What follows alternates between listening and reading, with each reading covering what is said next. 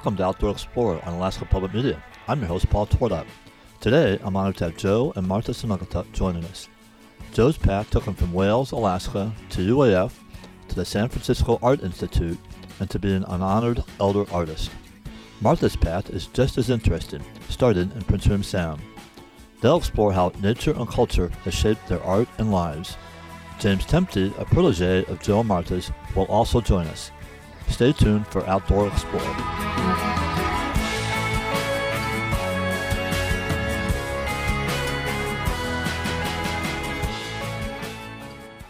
Welcome back to Outdoor Explorer. I'm your host, Paul Twardock, and I'm thrilled to have Joe Martha Senungetuk, James Tempte, and Carly Tynance Hassel with us today. Joe and Martha are the elder artists in residence at APU. James is an artist and the program manager at APU. And Carly is the Indigenous Engagement Coordinator also at APU. Welcome to the show, everybody. Thank you. Great Good to, to be you. here. Um, Joe, let's and Martha, let's start with you. Uh, you've lived long, productive lives. And so we could probably go on for hours and hours about your lives, but tell us a little bit about yourselves, um, where you grew up, uh, how art has been a big part of your life, your art background. And um, yeah, let's start with that. My name is um, Joe Senungetuk, and um, I was born in Wales, Alaska. Um, and it's a village on the westernmost part of the Seward Peninsula. And I have um, maybe, um, I started out with five siblings. I was the last of the Senungetuk male members born to Willie and Helen Senungetuk. And um, when I was 10 years old, then we, um, they flew us to Nome. And that's um, where I, I can say now that uh, from 10 years old on, I grew up in um, Nome, Alaska. And, uh, Joe, what year were you born? I was born in um, March 29, 1940. So I am 81 years old now. Impressive. And Martha? Uh, I was born in Cordova, Alaska. Um, that's where my my dad uh, was from. John J. Hoover, Dr. John J. Hoover, uh, was born in Cordova, and uh, I was born there also. Uh, but like Joe, uh, my parents moved us away from Alaska when I was very young, and we moved to Edmonds, Washington. So I moved back to Alaska in 1974 and uh, I've been here ever since. Great, thanks. Um, Joe and Martha, I, I want to talk a little bit about your younger years and how, like, how I assume you're living a subsistence lifestyle, particularly you, Joe. Do you want to talk about that and what that was like and some of the changes that you've seen? Um, before that happened, um, my both sets of my parents were orphaned by the 1918 influenza epidemic. So they grew up separate, separated from their families. And um, my mother, Helen, was already separated from her parents by that epidemic um, when she was just an infant. So I grew up without uh, knowing any real grand grandchildren, uh, grandparents. And that must have been a, a pretty big deal for you. Um, it was um, uh, difficult, and uh, yet we managed. Um, um, my parents managed to make names for themselves. My mother was a skin sewer, and she was, uh, for a little bit, occupied as one of um, the skin sewers in a cooperative known then as the Nome Skin Sewers Association. And um, I graduated from the Nome High School in 1959, and my older siblings were sent down to Mount Edgecombe for their high school education. So, in a in a way, I um, I was kind of uh, estranged from even my older uh, siblings. Because but you, yeah. I al- always was appointed as the classroom artist.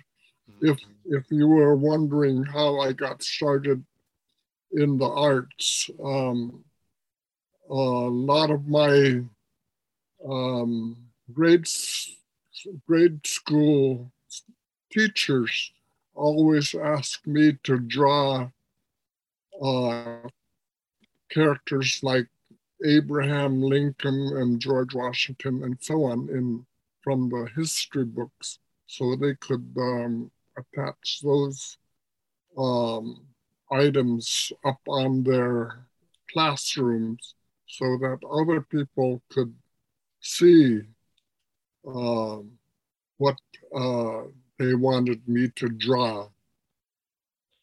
So you must have been pretty good even as a little little little kid.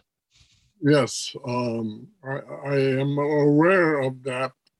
And one of my uncles um, was uh, an ivory carver, and he showed uh, my me and my brothers um, about um, the principles of carving ivory uh, when that became a saleable item to bring to the, uh, we brought our finished works to the village school, the village store uh, in exchange for uh, small bits of money for us to buy candy and whatever else that our families might need. And you and uh, Joe, I take it you did not go to Mount Edgecombe then. In a way, I was um, um, always included in the field trips to go out hunting on a skin boat with my father and his crew. And that way I was able to learn more about uh, outdoor subsistence uh, hunting and fishing.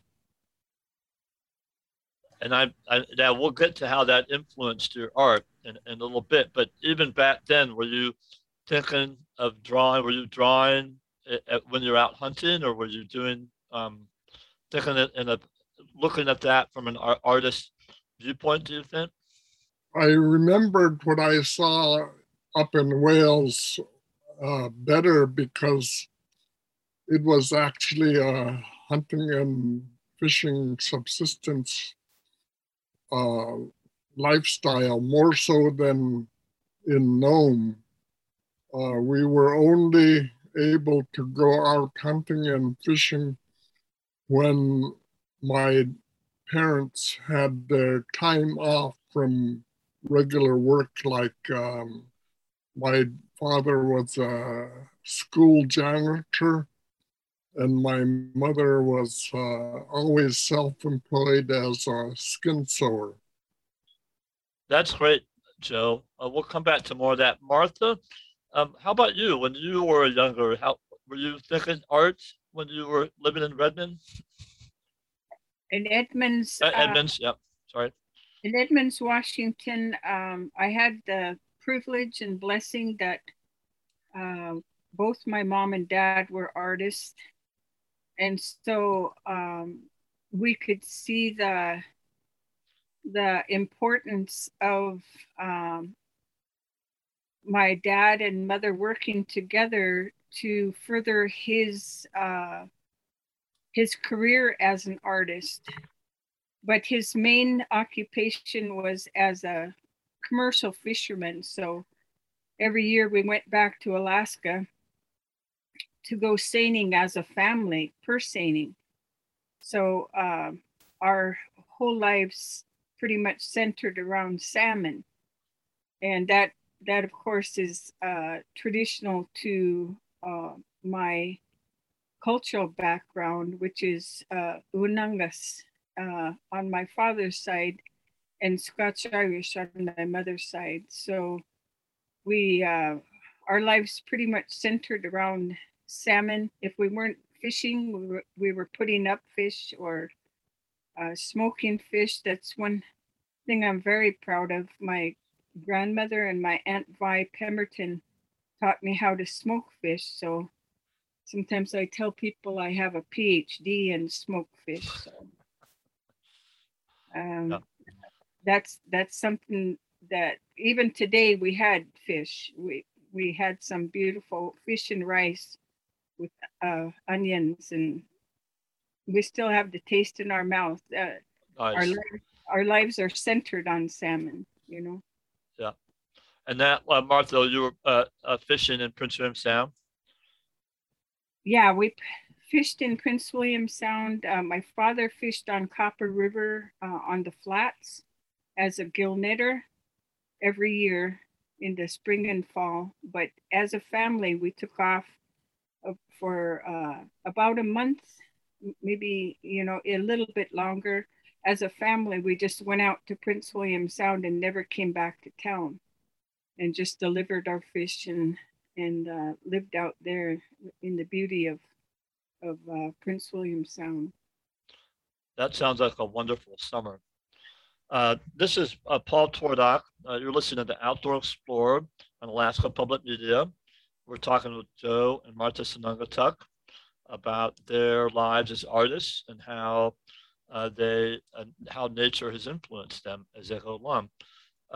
Joe, can you maybe tell us a story or two from your youth about your subsistence, your hunting um, activities? In one of my early memories that I keep in my mind, I was a young uh, person who was just getting aware of things happening as a village uh, in western uh, Seward Peninsula.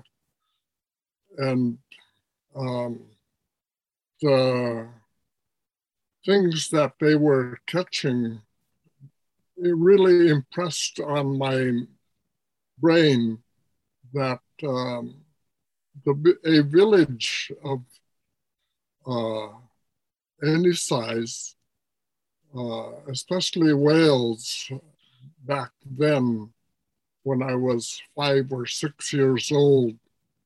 Um, it um,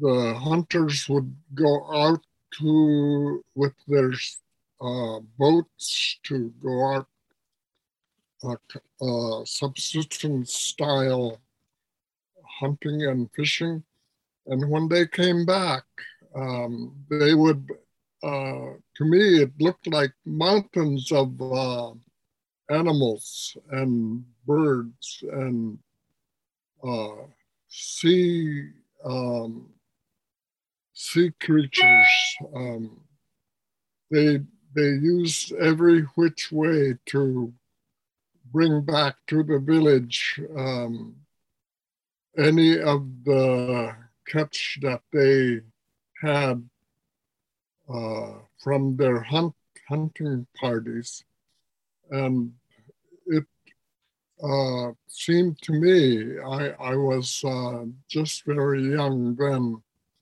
It seemed to me that um, they shared everything. There were rules on how the captain of the boat would share with um, his crew. And he would do it um, willingly, and he, they would um, uh, pretty soon the mountains of uh, sea creatures and um, sea mammals and everything like that were reduced to smaller and smaller pieces as they were distributed around the village.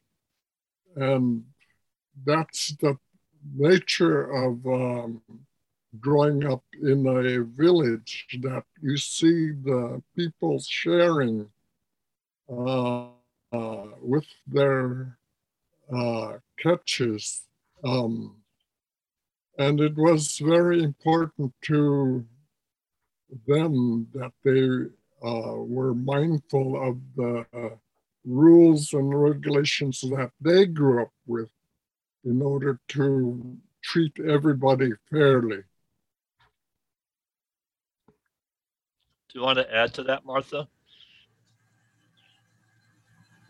I I I moved to the village of Tetitlik in 1979 and there wasn't even uh, a main generator there at that time. We all had uh, individual generators if you if you could afford it. But uh, one thing I noticed was uh, people put up food um, and, and they distribute food to make sure that nothing went to waste and that everything was either salted, smoked, uh, frozen if you had a freezer, but the um, sharing, like Joe said, uh, was the way that um, everyone uh, made sure that even the ones that were sick or elderly had everything that they needed to survive the winter. And um, that that giving was reciprocal you know um, maybe the elder didn't have uh, have a, a, the ability to go out hunting anymore, but they would tell stories or they would teach someone how to uh, sew skins or um, you know so that that um, that giving was went full circle back back to everyone in the community all right, thanks, Martha. We got cut off there for a few minutes, but we'll come back to that thought about the difference between uh, a, a, collective society, an individual society. Let's see, uh, James, uh, James Tempte is the project manager at APU. James, and an artist in his own right. Um, James, you had a question for Joe? Yeah. Joe, I was, uh, I'm curious, you know, um, in the 1960s, you, you were in the military and then following that time, um, you decided to go to the San Francisco Art Institute. Um, so, what took you to the Art Institute and what did you study? And did your experience growing up in rural Alaska um, influence any of the work that you produced while you were there? Um, when I was working with uh, the Indian and the Arts Board, at Sitka, uh, I was actually listed as a demonstrator in native art.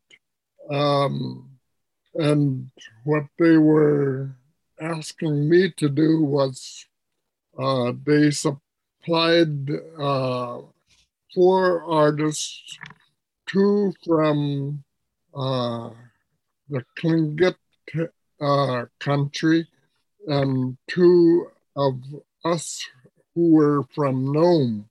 Peter Seeganna uh, was the other Inupiaq, and um, he and I grew to, to like each other as friends um, as time went by.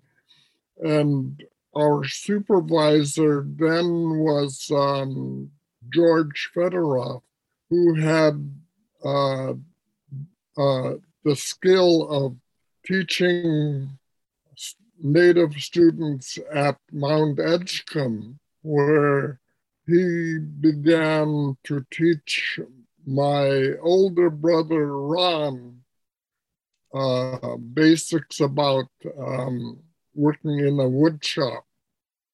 And when he did that, he continued on with um, his knowledge about machinery and studio space. And um, um, he also supplied us um, in um, the um, the in in their partnership with the uh,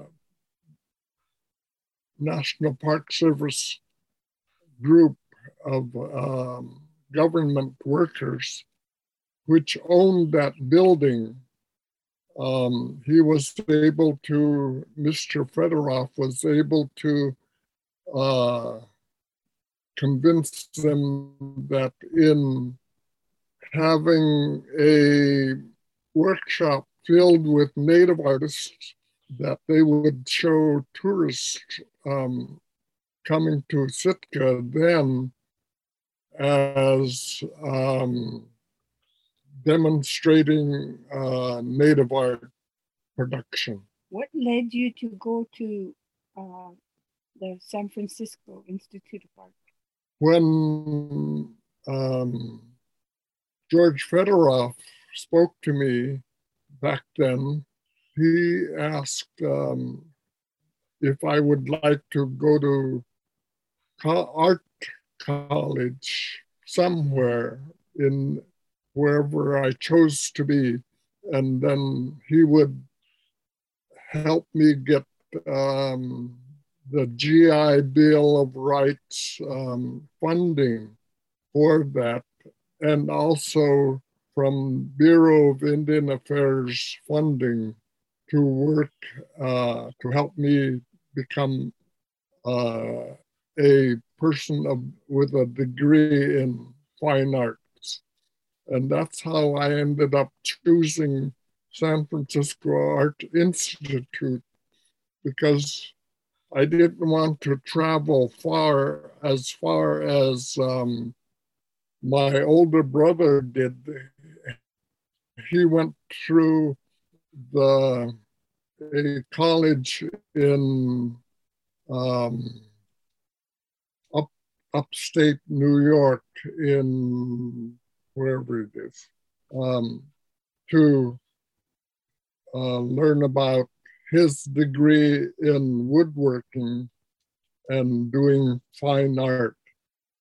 Uh, I ended up at the West Coast because um, I, I looked at maps and I saw that San Francisco was one of the closest communities in the West Coast that could offer a degree for me and my studies in, in the arts. That's uh, that's great, Joe. I think we'll we're going to take a little break. Um, this is Outdoor Explorer. I'm your host, Paul Twardock, and we're talking about art and um, indigenous artists. Uh, Joe and Martha Senungetuk and James Tempte. Uh, we'll be right back with more with uh, Joe Martha. You're listening to Outdoor Explorer on Alaska Public Media. Find the show anytime as a free podcast in the iTunes Store or connect with us online at alaskapublic.org.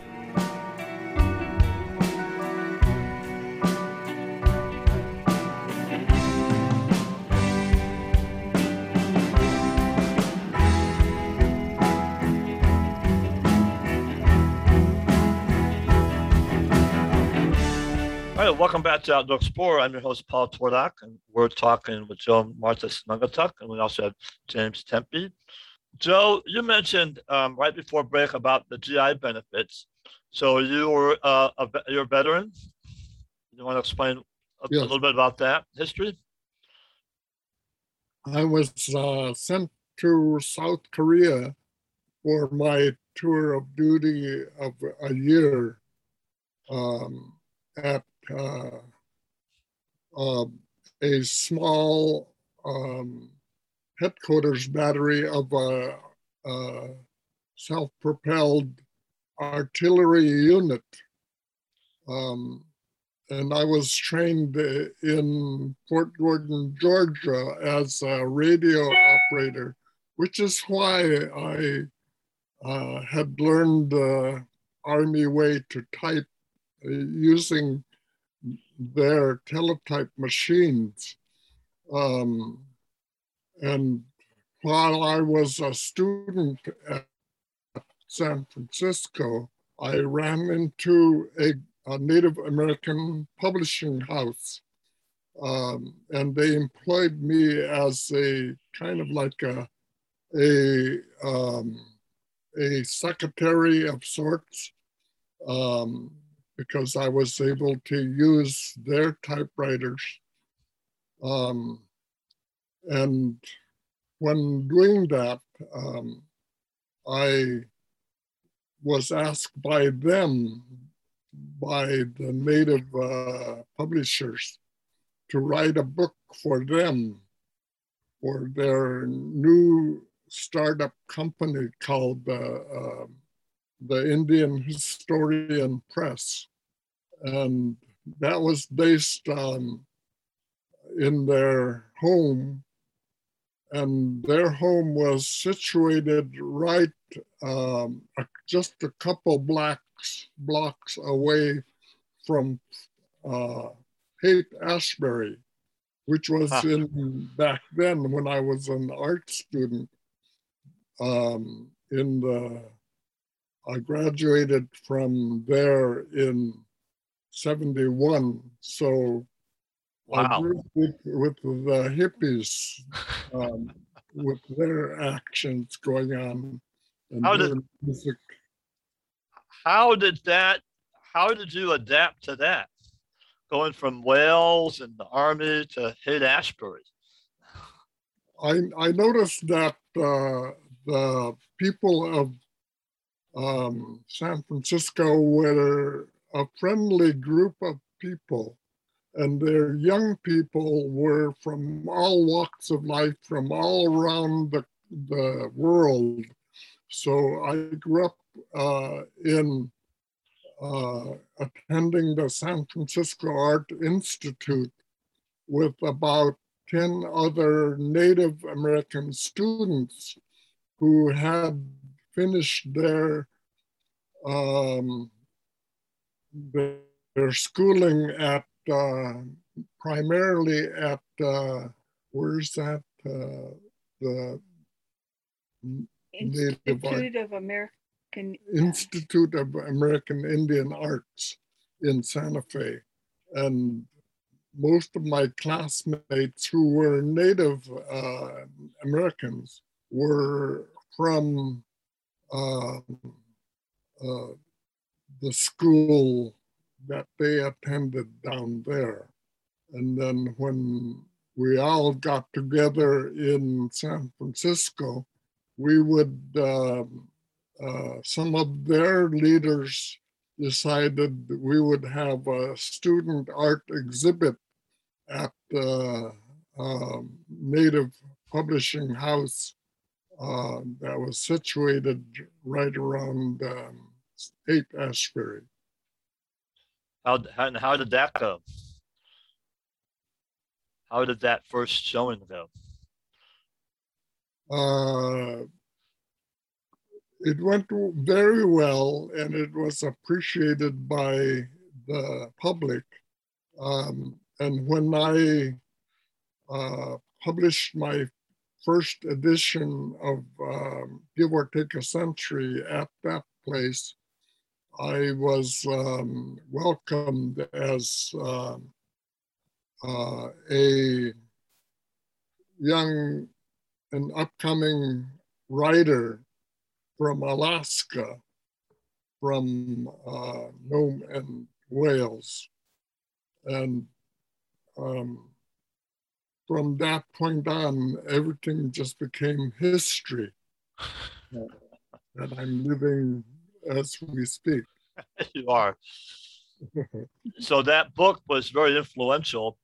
Um, and do you want to talk about it a bit? What it's about? Uh, it's about um, uh, what I know personally as um, a member of my family that uh, I knew quite well. Um, it, and it's about uh, the growing up periods of my early life in Wales that I remember, and I illustrated some of the uh, activities that were being done uh, with my family as subsistence style um, people who grew to enjoy um, this the way of life that they led.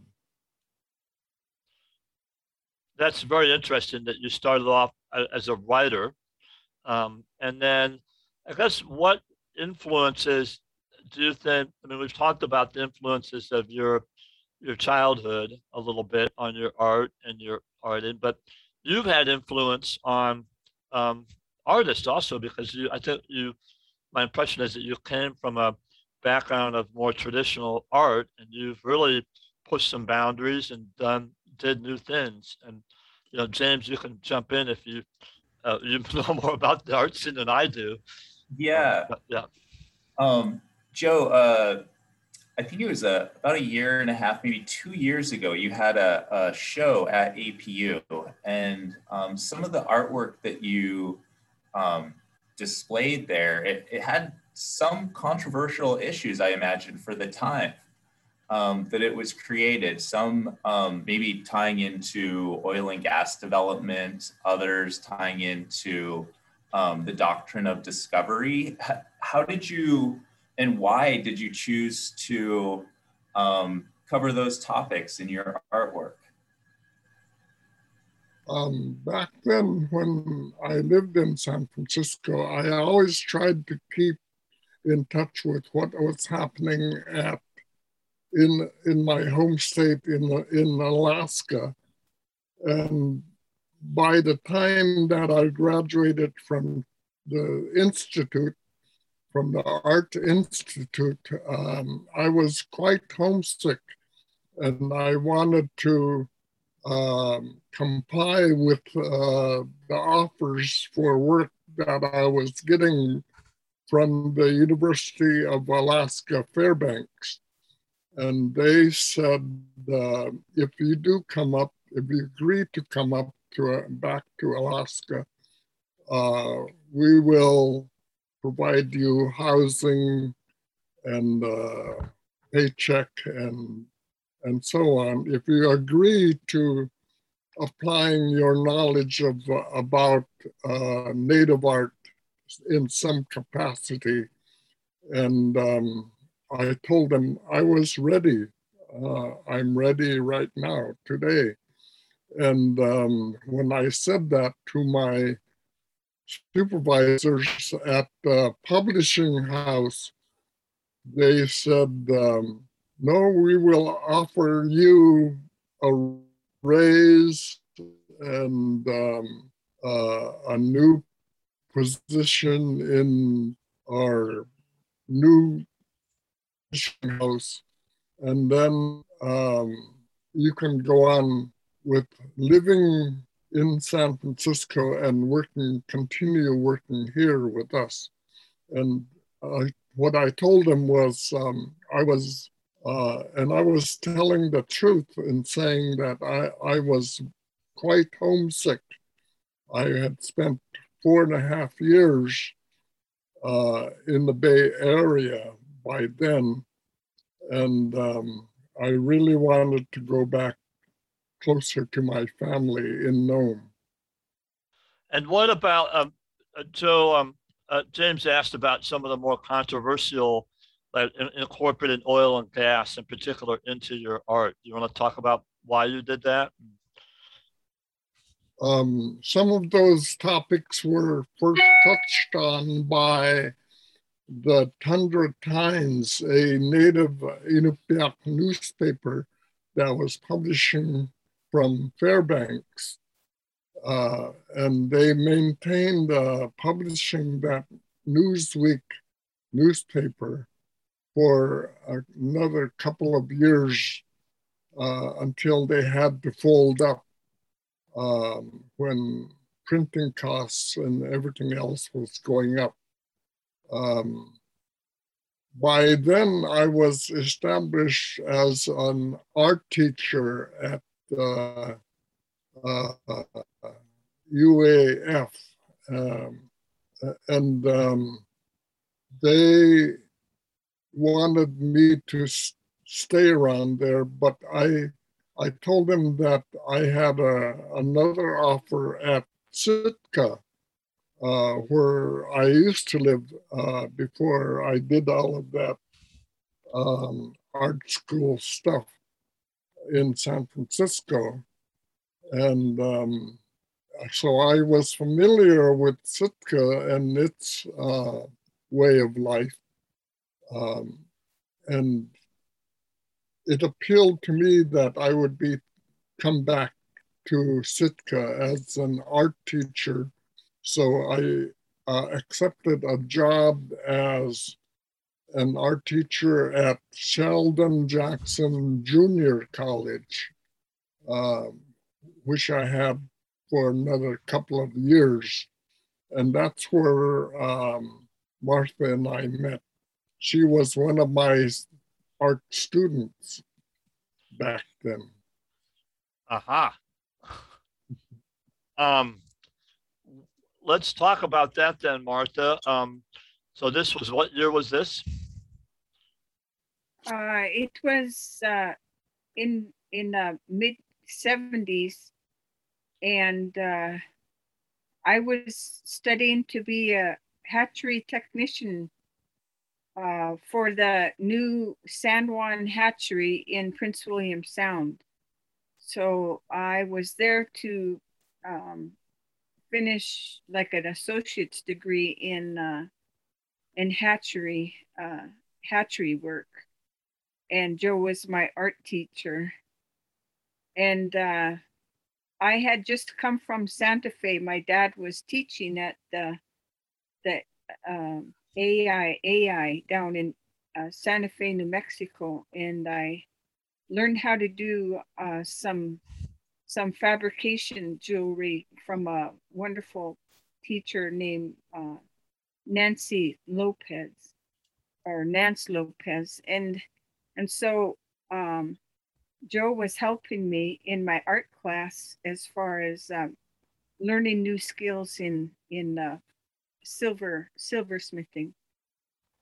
And uh, unfortunately he was always married. You know so it's a we problem. were, we weren't boyfriend girlfriend. We were just strictly teacher and student and uh, but that's the first time i ever met joe and we've actually been friends ever since. Mm-hmm.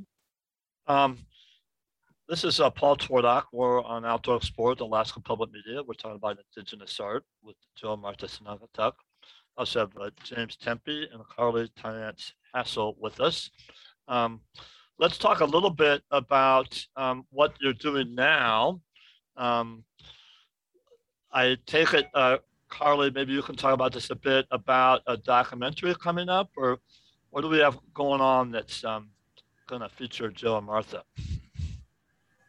Perhaps I'll just um, forward it on to James, but I um, first met Martha and Joe when I was a student here at APU, and I started with James's team um, through the Community Extension Office in July as the Indigenous Engagement Coordinator. Um, but, you know, my own personal protocol and teachings, my own traditional teachings, um, are to honor your elders. And I'm just here to support Martha and Joe um, with logistics for their, their documentary, which is for, um, or it was awarded through the National Endowment for the Arts. And um, yeah, maybe I'll hand it over to James to talk a little bit about the, uh, the documentary. Yeah, thanks, Carly. Um, so um, yeah, APU, we were awarded a National Endowment for the Arts um, grant, and part of the grant is to support our Artist Elder in Residence program, um, which Joe and Martha are both a part of. Um, a piece of it also um, is creating a short film, which is a documentary, kind of reflecting on Joe's uh, work as an artist and life in Alaska. And so we're working with uh, local filmmaker Michael Conti um, to put that together. And he's been a real supporter of the programs here um, as well. And so part of the grant, we're also going to be hosting uh, workshops by Indigenous artists um, in the upcoming year. We, we've been um, postponing the workshops due to COVID. And so as soon as we can safely gather together and, you know, bring artists and interested folks together, we're going to um, really pursue, you know, picking those back up. Um, another really great project that we got is with the CIRI Foundation and Martha Senungetuk, she was selected to be one of the artists in that project. And so she's um, going to be having a show this spring at APU. Um, and Martha, just in seeing your artwork, a lot of it is very connected to nature and your traditions and almost a spiritual component. I know that you have participated in carving classes. Um, can you talk a little bit about um, what influences your art and what you'll hopefully bring to this show uh, this spring? Well, uh, thanks, James. You know, um, our our shows, even the show that Joe had, um, we collaborate on a lot of our artwork and I'm happy to say that um, Joe's granddaughter, um, Senungetuk, Violet Senungetuk, who is also an artist in in uh, Chicago area, and she's she's going to collaborate with us. So it'll be a combination of of um, all of our work together, and um, in that way, it it it uh, it's a healing process of uh, healing anything that happens in between the generations. Uh, my my grandmother uh, Anna Sorokovikov grew up in Unga, but she was sent to um, um, residential school in Unalaska. So her life was interrupted, and I noticed so many things in my life are um, are related to the trauma that she went through in that experience. And also, Joe's mother and father were orphaned because of the epidemic. And, and so we see we see this intergenerational trauma and grief, but we also um, I'm getting goosebumps. Uh, we, we also see that through our communication, our relationship with our not only our ancestors but also our children and our grandchildren. We can we can work together to heal those wounds and to um, ask the creator for help in processing all these things that we may not understand. But somehow it can come out in our art and and touch other people's lives uh, hopefully with that spirit of of uh, reconciliation and and uh, and that healing ointment that comes from um, knowing who you are, knowing knowing who you are, and knowing your worth as a human being. Yeah. Um, do you know are the pieces of art? Are they going to be paintings or beadworks or carvings? Uh, uh, we did get our shipment of, of canvases and uh, and we've got a, a, easel set up here at the house. so um, you know that part of it will probably be collaborations between Joseph and I. Um, if I if I get blessed with that, and uh, and then uh, as far as Vi, um, we we got another grant from the Alaska State Council on the Arts, so we're sending her a check to get her supplies uh, down there in the states, and and you know um, she'll make her choice as as far as what she wants to um, have shown in the in the exhibit. Wow, that sounds like it's going to be quite the show. Um, we look forward to it. Um, this is Paul, Paul Twardock again, uh, your host here. And uh, thanks, James. That was James Tempte with uh, uh, the project manager at APU and artist. Uh, James, maybe I'll uh, ask you a question. How has um, Joe and Martha's work influenced you as an artist? Wow, that's a that's a great question, and this is um, you know I think that it's so inspiring to see Joe and Martha um, kind of living their their lives are kind of art. And just to see them in the studio creating um, a lot of times pre-pandemic they were there um, often in the afternoons and holding workshops and just a space for students to come and create. Um, and it was just you know for me it was just a reminder to uh, continuously be open to creating and it doesn't have to be a specific work it can kind of you know just kind of go and flow. And I, I, really appreciate that about Joe and Martha. And um, actually, this past weekend, I started to do some carving. And so, um, yeah, carved my first spoon. And so it was really exciting. And Joe is a, a wonderful carver. And so just kind of taking, you know, maybe some influences from him and diving into a new media. That's uh, great. Thanks, James. Uh, Joe, here's a question for you, um, or both of you maybe. Uh, what kind of art do you do? For those who aren't, aren't familiar, is it multimedia? What, what are you What are you interested in now mostly?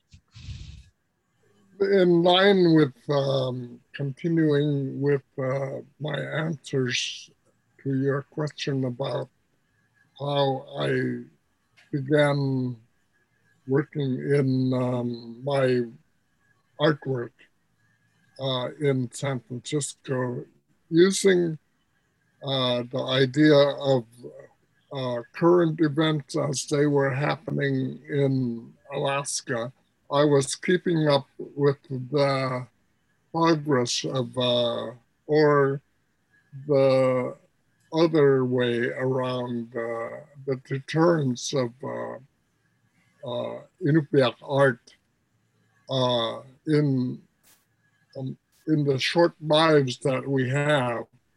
Um, I noticed uh, in artifacts that um, a lot of their uh, my forefathers' artwork uh, were done with originality and purpose as far as um, use, making them into decoration, decorative artwork around the, their hunting and fishing utensils.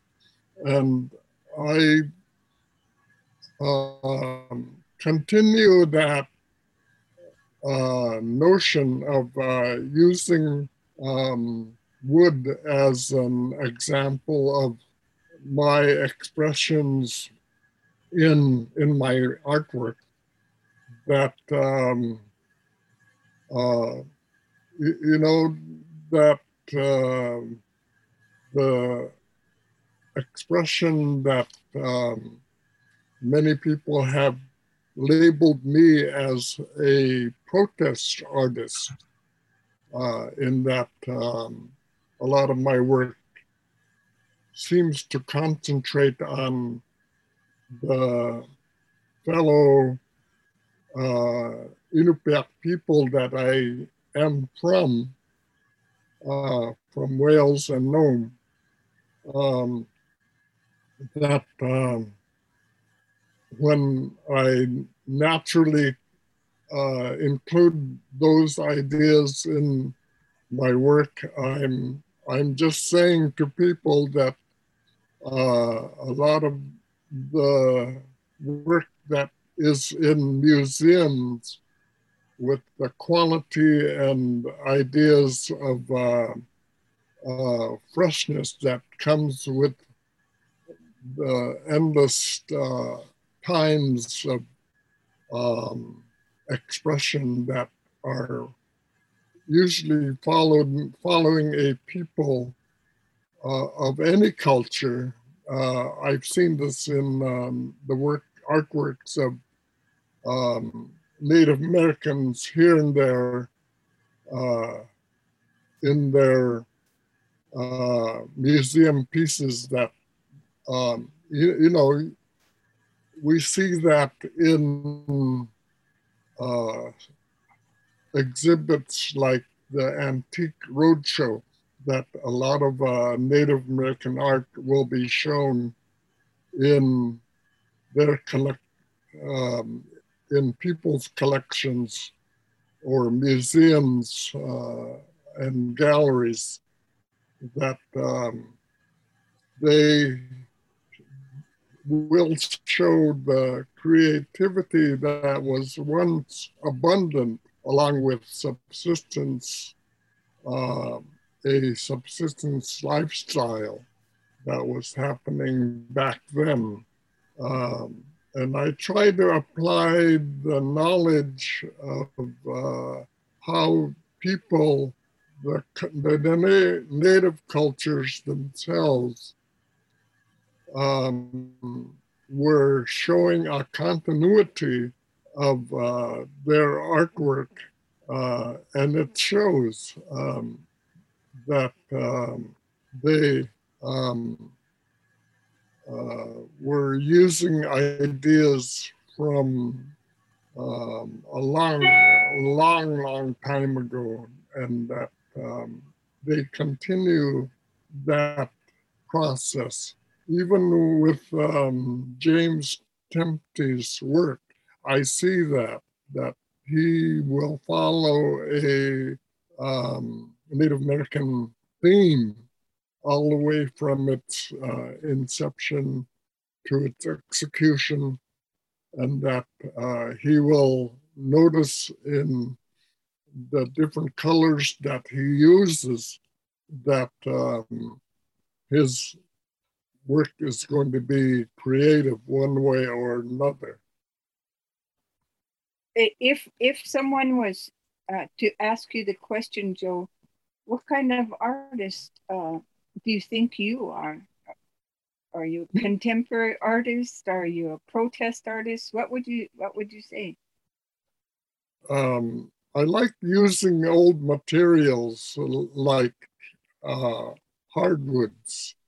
Um, for a long time, I was uh, beginning to tell people that I was uh, getting closer and closer to working in diamonds um, because that's uh, one of the hardest materials known to man as uh, art media. Um, but they only make it into trinkets, I noticed. That it's only used for um, beautifying the fingers, especially the married finger, marriage finger uh, of people. Um, so that idea of beautification uh, suddenly goes um, into a lifestyle um, of today. Um, I, I see that happening in other cultures as well. Um, there's early Mexican artwork that were being shown in museum, museums uh, and galleries and collectors' uh, works um, that uh, showed the creativity that was happening thousands of years ago, but then uh, somehow today it has been disturbed that that idea of going through different stages and different works and different medium uh, that people, artists or creative people of any sort will use in order to produce um, the, the artwork that they choose to produce. That's that's great, Joe. We're about out of time, and I think that's a great way to maybe wrap things up. Uh, a, a, bit of wisdom from Joe Senungetuk. And Joe, I'm really happy that you and Martha continued those traditions and uh, kept the art alive and passed your inspiration on to younger artists like James Tempte, who's with us also. So thank you for doing that. So that's about wraps up our show. Uh, Martha and Joe, do you have any, any lost thoughts? Well, I just wanted to say that both of us uh, have had pretty unusual lives. And uh, in, in some regard, um, Joe going to the San Francisco uh, Bay Area and meeting uh, people there made him uh, more aware of the world, you know, the, the, the greater uh, existence of a world out there, but that uh, that even the local area has a history that um, a lot of people in Alaska are not aware of. And we just want to encourage people that they can define their own history and define their own place in history because uh, through art and through relationships, we can uh, create a better world no matter where we're from or how long we've been here in Alaska. It, it, it shows uh, that we have respect and that we honor each other when we know the, the true history of the place and we know the true history of the people who have lived here for thousands of years. And we acknowledge that and we try to do our own research so that we can treat each other with respect and hopefully uh, have a better uh, state state of mind even that is so important in this uh, this day and age more so than ever. Uh, thank you all very much. Thank you joe and martha Senungetuk and james Tempte and carly Tynance hassel. Thank you for joining us today. Thank you. Thank you paul. Thanks for listening to my guests Joe and Martha Senungetuk, James Tempte, and Carly Tynance Hassel. Thanks to our producer Eric Bork. This is your host Paul Twardock, and from all the hosts at Outdoor Explorer, stop to listen and look around, and we'll see you outside.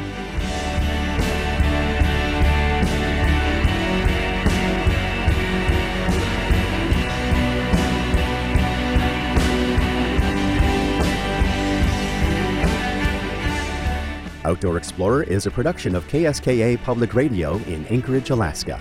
Theme music is by Portugal, The Man. Views expressed are those of the participants and do not reflect the station or its underwriters. You can find Outdoor Explorer on Facebook and in your favorite podcast app. To see what's coming up on Outdoor Explorer and add your voice to the conversation, go to our website at alaskapublic.org. Life informed. This is Alaska Public Media.